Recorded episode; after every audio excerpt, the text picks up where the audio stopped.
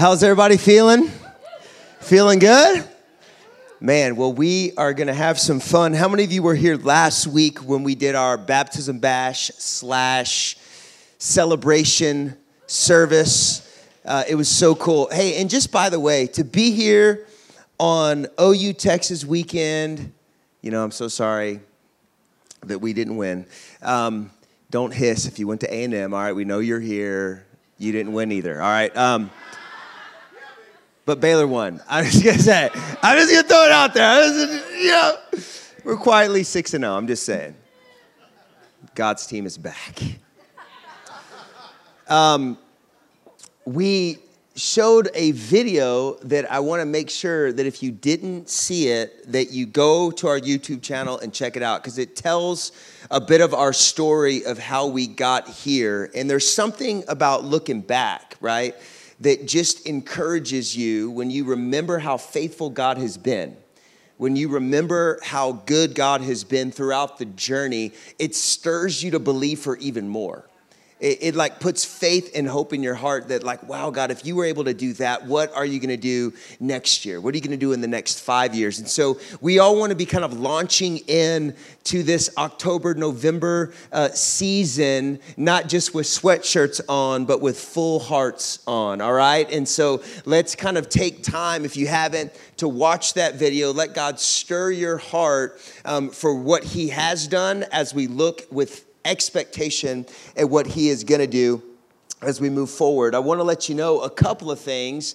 The first is is that next week Liz and I will not be here. We will actually be leaving for, for Budapest, Hungary, in a couple of days to be with our uh, field staff that is in that side of the world, not just the field staff that are from here at Antioch Austin, but also all the Antioch workers from that side of the world are coming together in Budapest. And it's going to be a phenomenal time of ministering to them, bringing fresh vision and strategy to them. So I just want to encourage you to pray for us, pray for our our team, that we would actually be able to be what our teams need, right? Like they are doing amazing things around the world, and we get these moments where we get to go in and we get to be hope and life and give them promises and pray for them and come around them. And we're believing that those days that we're together are going to be significant, not just for them, but also for us. But don't let your hearts be troubled because although we will not be here next week,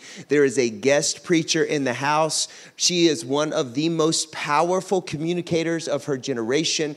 She's an incredible leader. She's hilariously funny. She is my daughter's idol. Her name is Madison Eccles, and you are not going to want to miss her, all right? And uh, it is going to be so fun uh, to have her here preaching. So invite your friends. You will be blessed, they will be blessed. Um, and I will be back on the 27th. Actually, get in the night of the 26th, and we'll be standing right on this stage the morning of the 27th to tie up our series that we're calling Mid Flight Chaos. Mid Flight Chaos. The reason why we're calling this series Mid Flight Chaos is because life often feels chaotic. And there's a scripture in Isaiah 34, verse 4, that really is the birthplace of this series of talks that we're going to be in over the next couple of weeks. And it says this Say to those with fearful hearts, Be strong. Do not fear, your God will come. Can I say that again? Say to those with fearful hearts, be strong. Do not fear. Your God will come. We are living in an anxiety epidemic. Anxiety seems to come for us all. It doesn't matter what stage of life you're in, it doesn't seem to matter how much money you have in your bank account. It doesn't seem to matter what career path you are on. None of us can hide from the impact of anxiety. Unlike any other time, it seems in culture, sometimes I think we're just a little bit more advanced in understanding what is happening. And so we say things like that, like it's never been this bad. And I think probably it's always been this bad. We just have like a name for it that we say. And back in the day, they probably said it's never been as bad as this. And we just changed the name, right? But the fact is, is that I have not had a conversation with a human in my 38 years of life where they look me in the face and say, you know what? I've never been anxious. I've never been fearful. It's not my deal. I don't struggle with that. Go pray for somebody else. No, no one has ever said that. Like anxiety seems to come for us all. And so I've titled this talk, When Anxiety Attacks. When Anxiety Attacks. Can we just pray together? Jesus, thank you for your grace Thank you for your hope. Thank you, Jesus, that the haze machine spontaneously came on to add a real spiritual effect to my intro. And Lord, we're asking that that would just be a sign of things to come, that you would surprise us with amazingness and revelation that's going to bring transformation in our hearts and through our lives. And the whole house said super loud because they were excited to be at church. Amen. I want to start with a little bit of a confession. Is that cool? Can I get vulnerable with you this morning? Is that are you guys comfortable with that? Now, now, my hope and my prayer is that as I get real with you, that you don't change the way that you see me. Can we do that? Can you still see me as like a, a man, you know, like a bro, like a dude, you know what I'm saying? Like like a, a, courageous warrior. All right, that's what I that's what I want you to believe about me. Can you can we can we just stay there? All right, even though I'm about to tell you some things about me, like can that just stay in your mind? Because here's what I need to let you know: I don't do scary. Like, I really don't do scary. I hate scary. I hate the month of October because of this whole scare. I hate Halloween, all right? Like, I hate it. I hate everything about it. Dressing up, you know, you do you, right? Get some candy, that's cool. But why has it got to be scary? Like, why, why, why does everywhere that I go have to have scary pictures? Why does the grocery store got to be playing scary movies? Like, I don't like scary. I made it through my whole life with dodging scary, right? Like, I, I, I never saw scary movies, but why? Like, why would you pay money to be scared? Like I would, ne- I don't understand it. Like I don't get it at all. I, I, I feel uncomfortable. It just even the thought of being scared. If you want to laugh, jump out of the bushes and yell at me. I'm gonna scream. Okay, I might even go to the bathroom on myself. Like I don't do scary. Like the other side of me is, is that I love to scare you though. Like I love to scare others just don't scare me all right? Like but but the fact is is that i i dodged all things scary made it all the way to college like never really saw any type of scary movie and then i started dating this girl. Okay not my wife. This one didn't work out. Like this was mistake from the beginning. And i should have known when she invited me over to her place to watch a scary movie. That should have been a sign. This is going nowhere And so, look, I'll be honest with you, I had no idea what I was getting myself into. I had never really done scary movies before. And so I'm like, okay, look, it's gonna be so fake. It's, you know, I just have to keep telling myself, this is not real. You know, but of course, like I just started dating this girl. I'm trying to be all macho about it. Like, yeah, girl, yeah. Like, let's, you know, let's watch a scary movie. I'm cool with that. What's up? You know, like throwing some little faint gang signs, like, I'm hard. You know what I'm saying? Like, I'm from Houston. And so we go over to her place, right? And she puts on this movie, and I'm not even gonna tell you the name of it. One, because I'm embarrassed I watched it. Two, because I've been told by people that watch scary movies that it's not even scary. All right, so I'm embarrassed on multiple levels. Okay, so I am sitting down, and the movie comes on, and like T minus 60 seconds in, my eyes close. I'm like, no, I'm not here right now. I'm not watching this. I'm plugging my ears. I'm hugging a pillow. Like, for real, I still don't know what the movie is about. I closed my eyes for probably 80% of the movie, all right? Like, I didn't watch it at all. Like, I, I peeked every once in a while. I was like, no, no, no. And I would close my eyes again. Like, I, I just, I could not make it. But here's the thing since I had never really watched a scary movie, and although I only watched like 20%, maybe more like 10% of a scary movie. What I didn't know is that the fear does not remain on the couch after the movie is over. I didn't know this, right? Now, I had left this girl's apartment hundred times before, never feared for my life walking from the door to my car. Not one time. Never one time looked at the bushes that were behind the parking lot with fear and trembling, thinking that there were gremlins in there that were about to come eat me. Never once did I take off in a full sprint like I was in the movie, fumbling my keys in my hands, trying to dive into my truck and start the car and then peel out of the parking lot like somebody was chasing me, like something jumped on me when I was watching that movie and it didn't let go. I was driving home. Every car that came behind me, I was convinced they were following me, that they were gonna come to my house. They were scouting me out. Like, oh my gosh, the fact is, is that nobody was out to get me that night.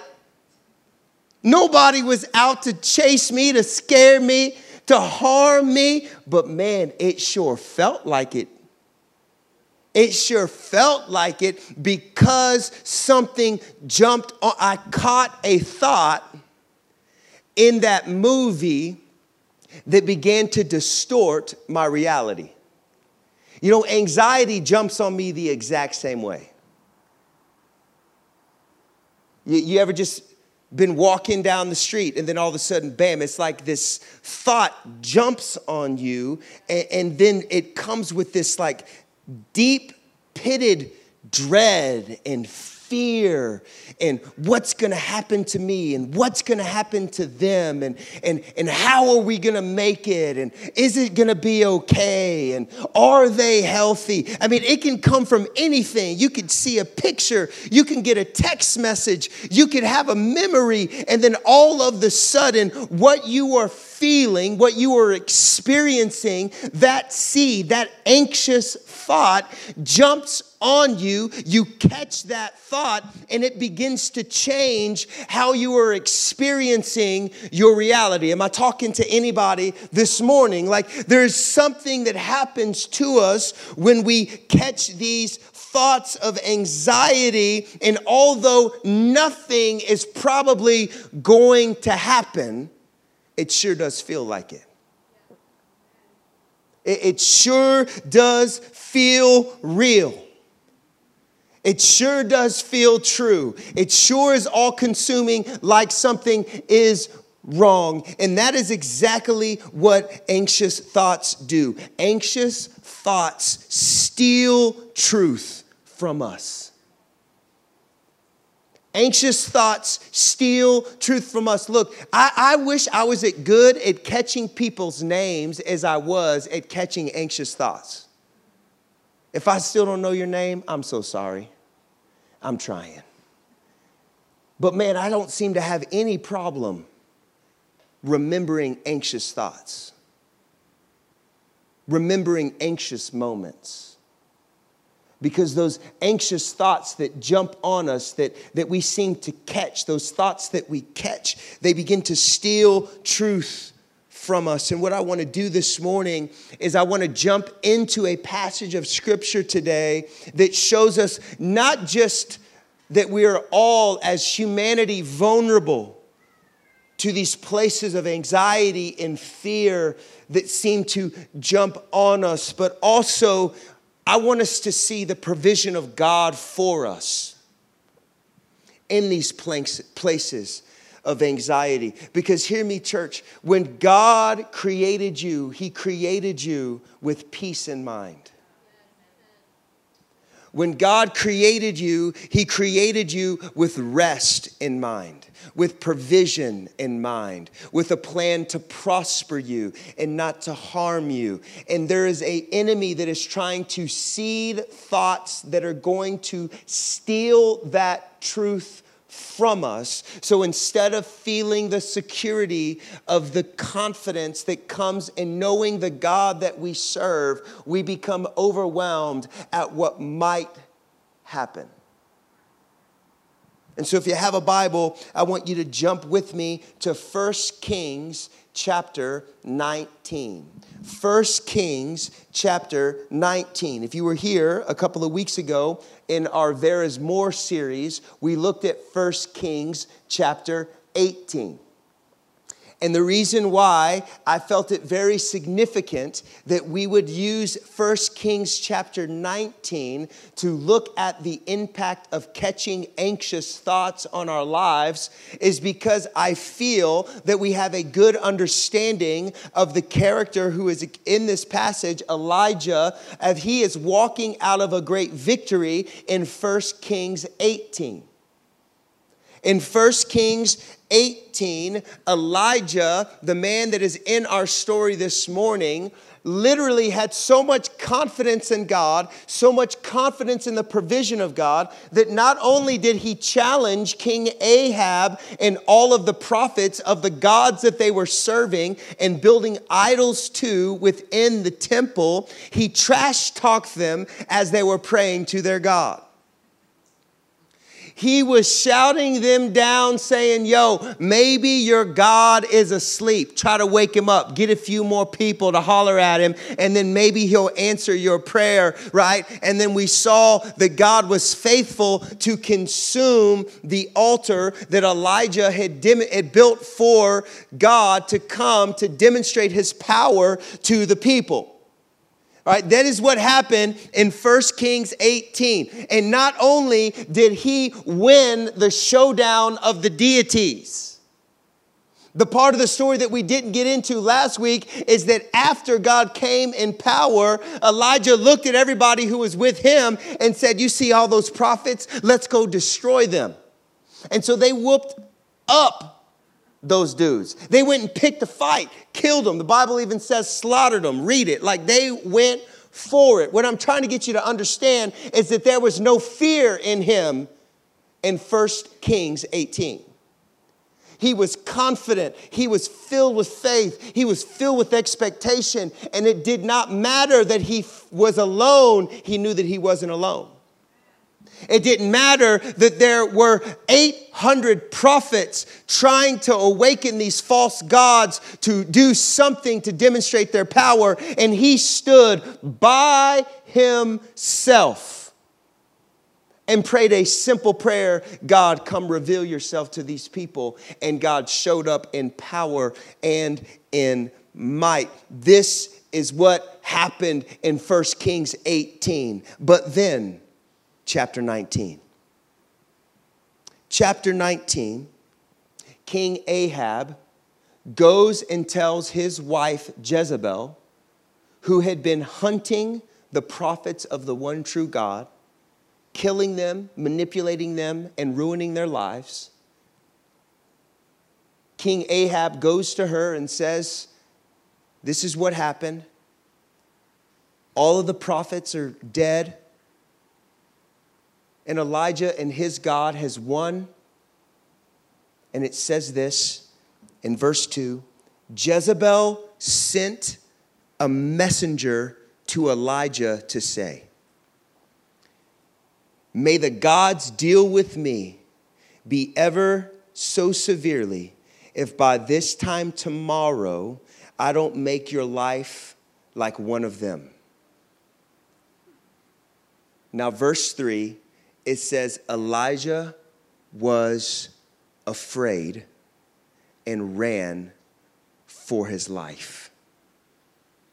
He was afraid and he ran for his life. Isn't it amazing how we can see maybe the greatest victories we could have even imagined, and in a matter of minutes, we can find ourselves fighting to survive in our minds.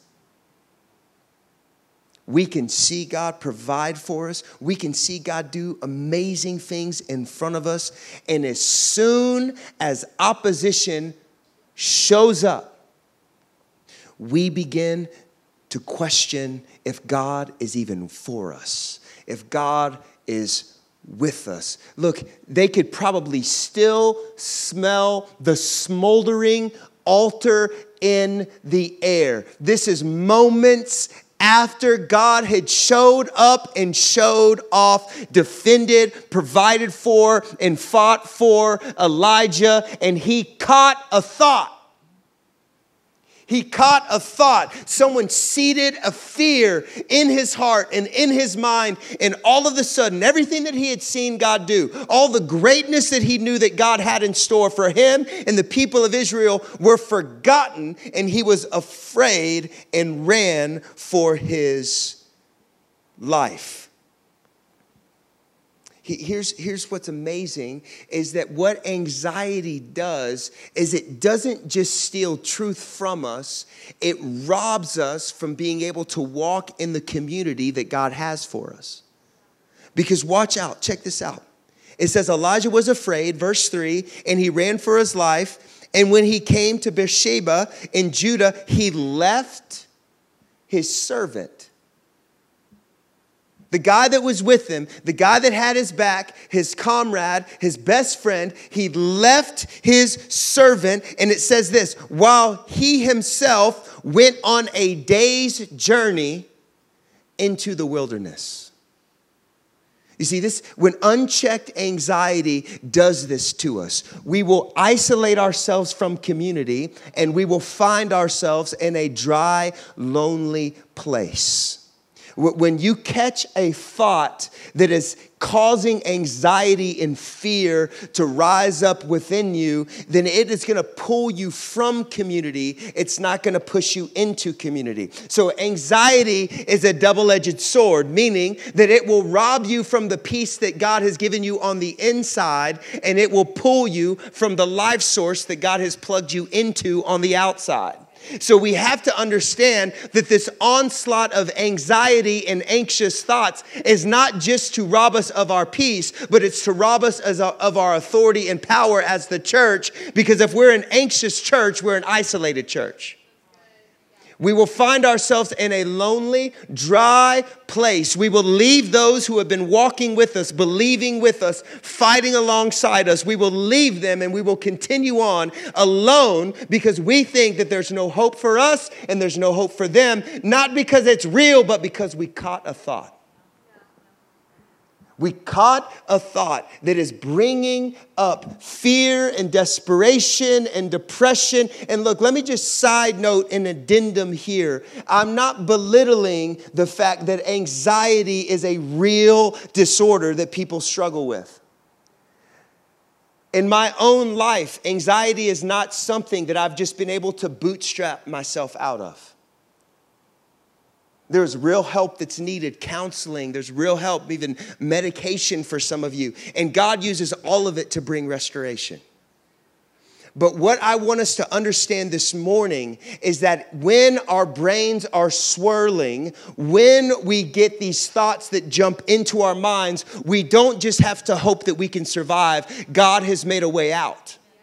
He's made a way out from the places of depression and fear. We don't just have to try to make it. There is a offensive position that we can take in it. And Elijah was a man that on Monday was fighting the enemies of God and he caught a thought and on a Tuesday he's running for his life. Alone, desperate, by himself, not because he had anything to fear, but he caught a thought that seeded fear in him. You know, where this really hits me, if I'm gonna be really vulnerable with you this morning, where this really hits me is in my finances. You know, I didn't grow up with a whole lot of money. My parents didn't have a whole lot of money. Their parents didn't have a whole lot of money. I didn't grow up with extra but I also didn't grow up hungry. But along the way, I, I believed that there had to be more, right? Like, surely this isn't all that there is.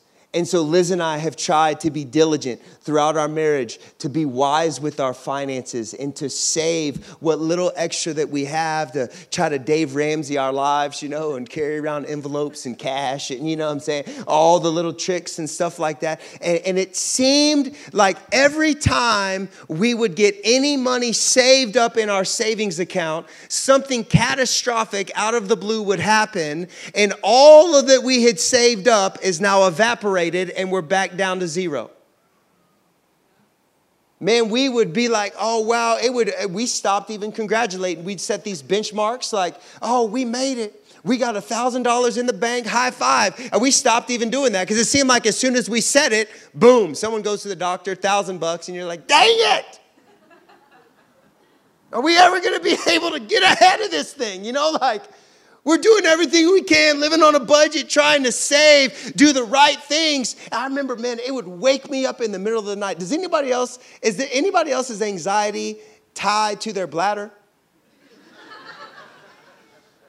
you know, you wake up in the middle of the night and you go to the bathroom and then all of a sudden you can't go back to sleep because your mind's just like,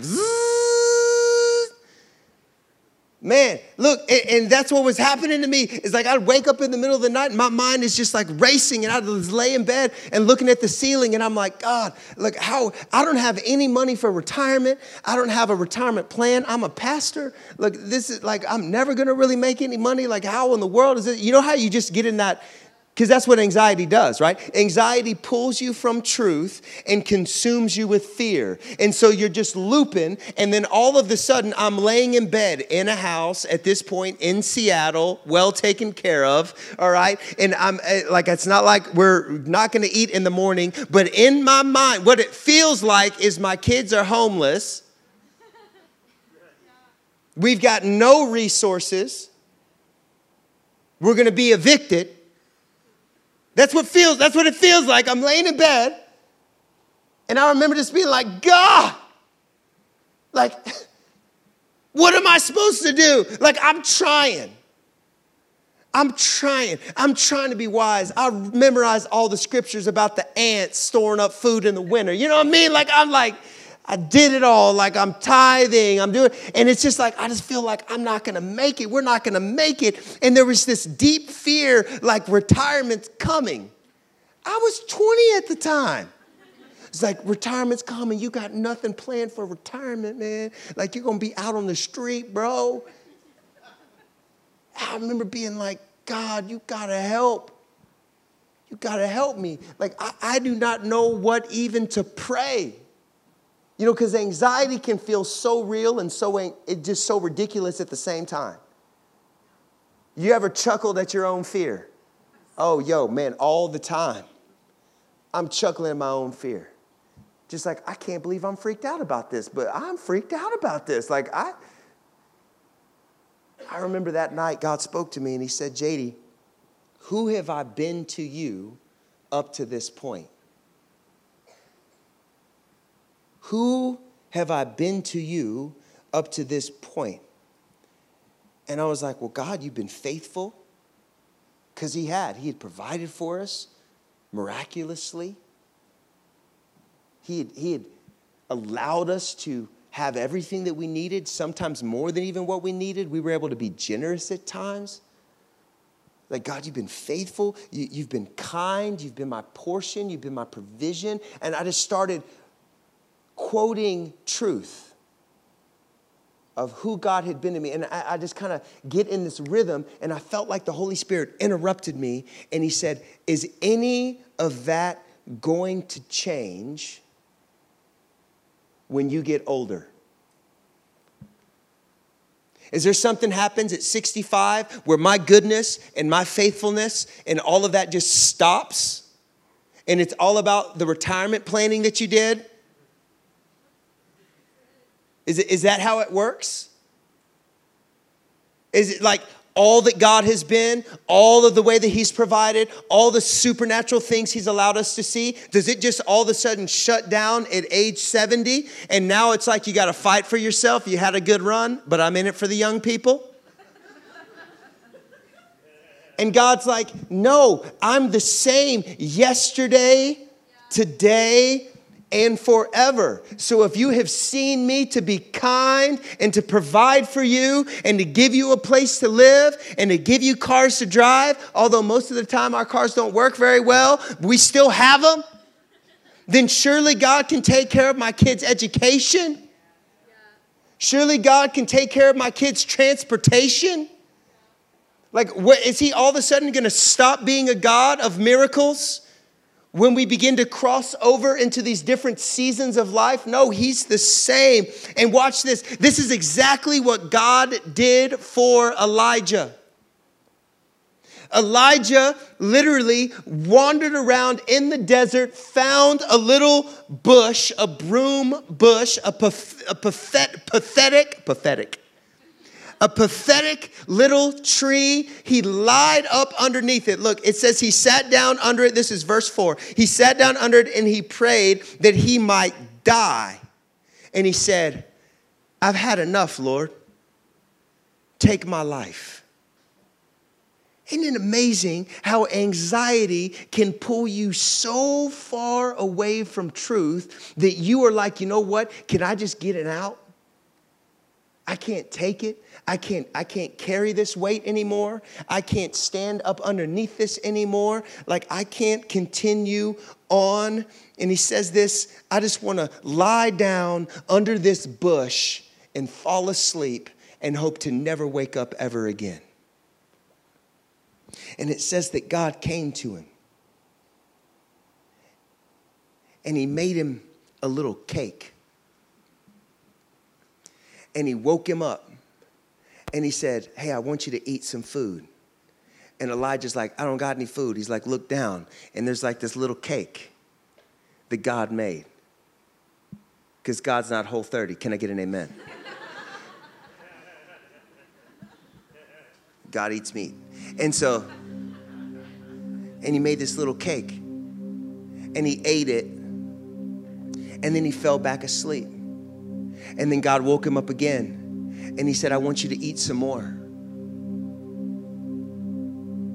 You see, because God wasn't just feeding him because he was hungry, he was reminding him that he was a God who provides for him. You see, when you get so far down that anxious road where you're so lost in the fears of what might happen, in the fears of what you might experience or the fears of what might happen to your children or the fears of what might happen to your resources, you forget the truth that our God is a provider. He's always been a provider. He's always showed up in miraculous ways to feed his people who are hungry. He is always demonstrating his kindness in places of fear to remind us of who he is. Look, if you feel lost, in depression and anxiety, begin to daily remind yourself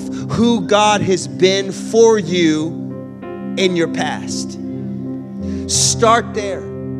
Start with reminding yourself. You might just have one thing that you can remember where God showed up for you. There was a breakthrough in your family, there was a supernatural provision. I don't know what it is for you, but I know that it is true that every single one of you has experienced God to be Himself. And when we remember, when we take time to remember who God is, it wakes us up from the sleep that anxiety puts us in. And I love what God does is he looks at Elijah, he actually takes him up to a mountain and he looks at Elijah and he asks him this question, "What are you doing here?"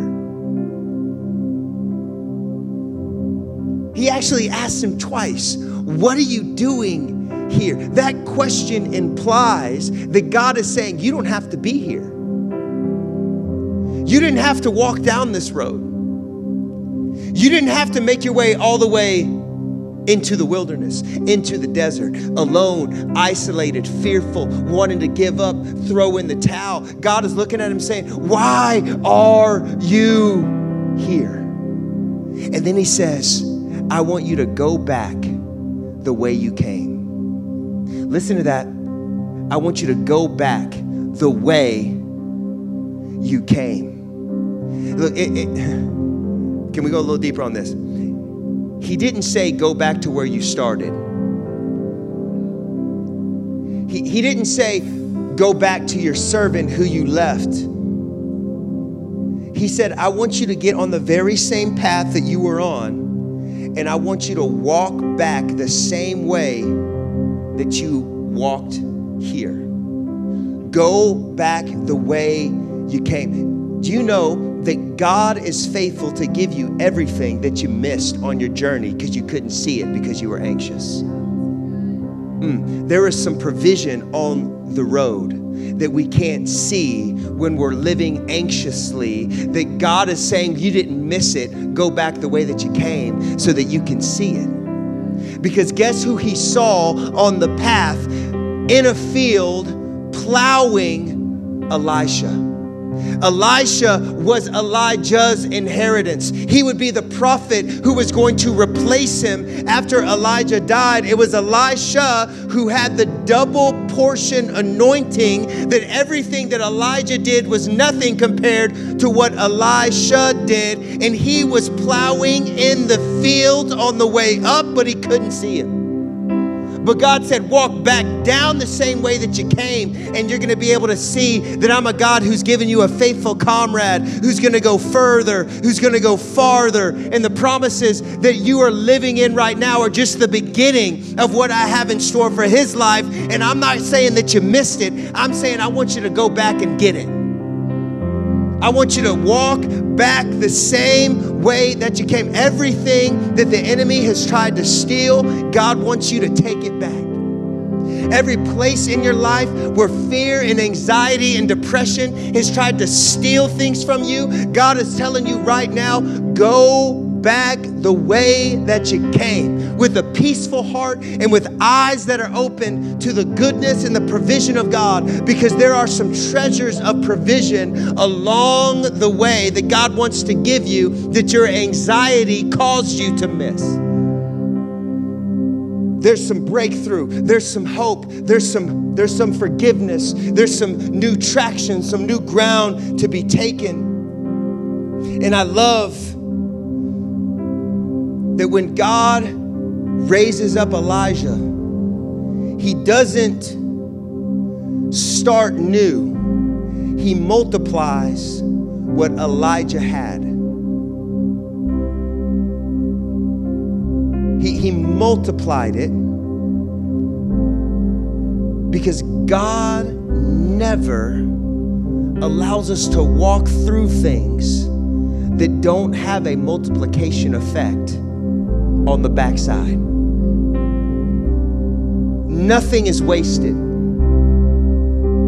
Nothing is wasted. There, there's, not, there's not a season in your life. You might be thinking, I've been so depressed and anxious, no good can come from this past season. No, no, no. Nothing is wasted. God wants to bring a multiplication out of that place that is going to blow your mind. There is some fruit that is going to come from this place that's been marked with anxiety, that is going to take the kingdom of heaven further and faster and way beyond your ability to even ask, hope, or imagine. Look, I believe that some of us are sitting right next to the very person that is going to catalyze us into all that God has for us, is going to catapult us into a fresh place of hope, a, fl- a fresh place of expectation. And all we have to do is have eyes to see who God is so that we can step from the sleep of anxiety and begin to experience the hope of the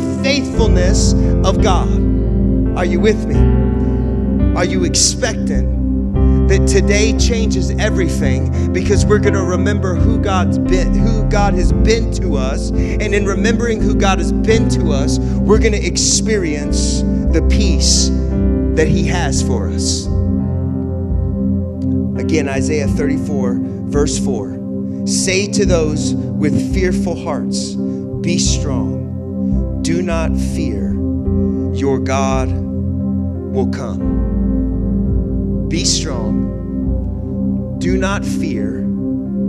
Your God will come. Be strong. Do not fear your God will come. Can you stand to your feet?